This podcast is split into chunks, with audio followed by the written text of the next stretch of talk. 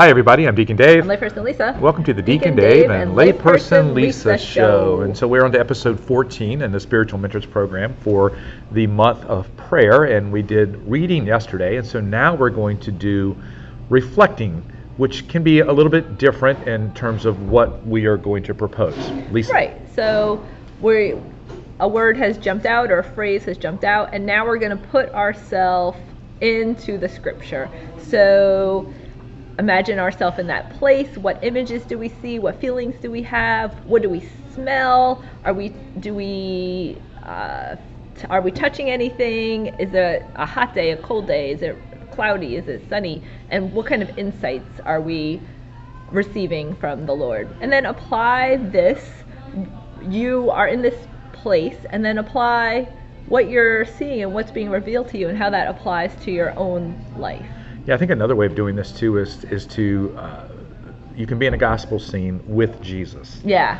which is very very powerful. And you can even have jesus be in other scenes that are related to the gospel right? That because he's he's in he's he's within us right? So even even placing ourselves in a scripture we can still invite jesus into that place uh, to be with us. Does that kind of make sense? Yeah, and I think if maybe a situation that is in the gospel resonates with you, then you could even put Jesus in that situation in your life.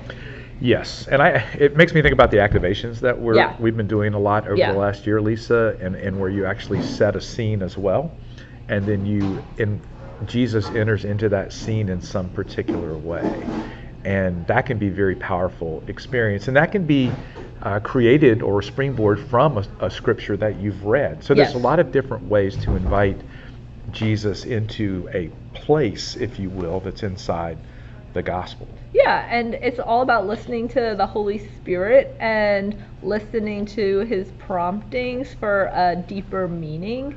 So in these areas we can really discover God's love for us, our ourself, like a serious self-reflection and what God is calling us to do. So, like when we were in the Holy Land and we were in the Holy Sepulchre having Mass, my homily was actually basically uh, a visualization Yeah. of where we were Yeah. on Calvary. Yeah. And it was like all being moved by the Holy Spirit. I don't even remember. I don't remember it either, but I remember I it's very remember it was powerful. yeah. And that's, and that's the part. God was present, right? Yeah.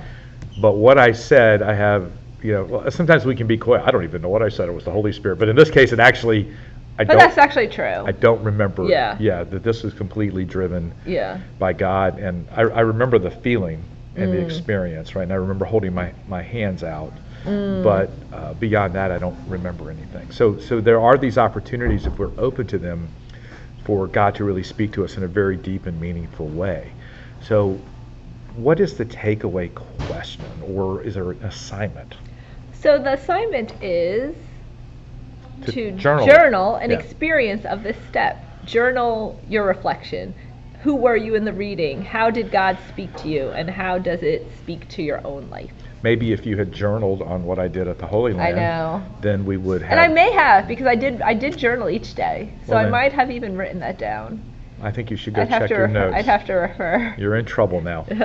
I am Deacon Dave. I am layperson Lisa. See you. Next time. Bye. Bye.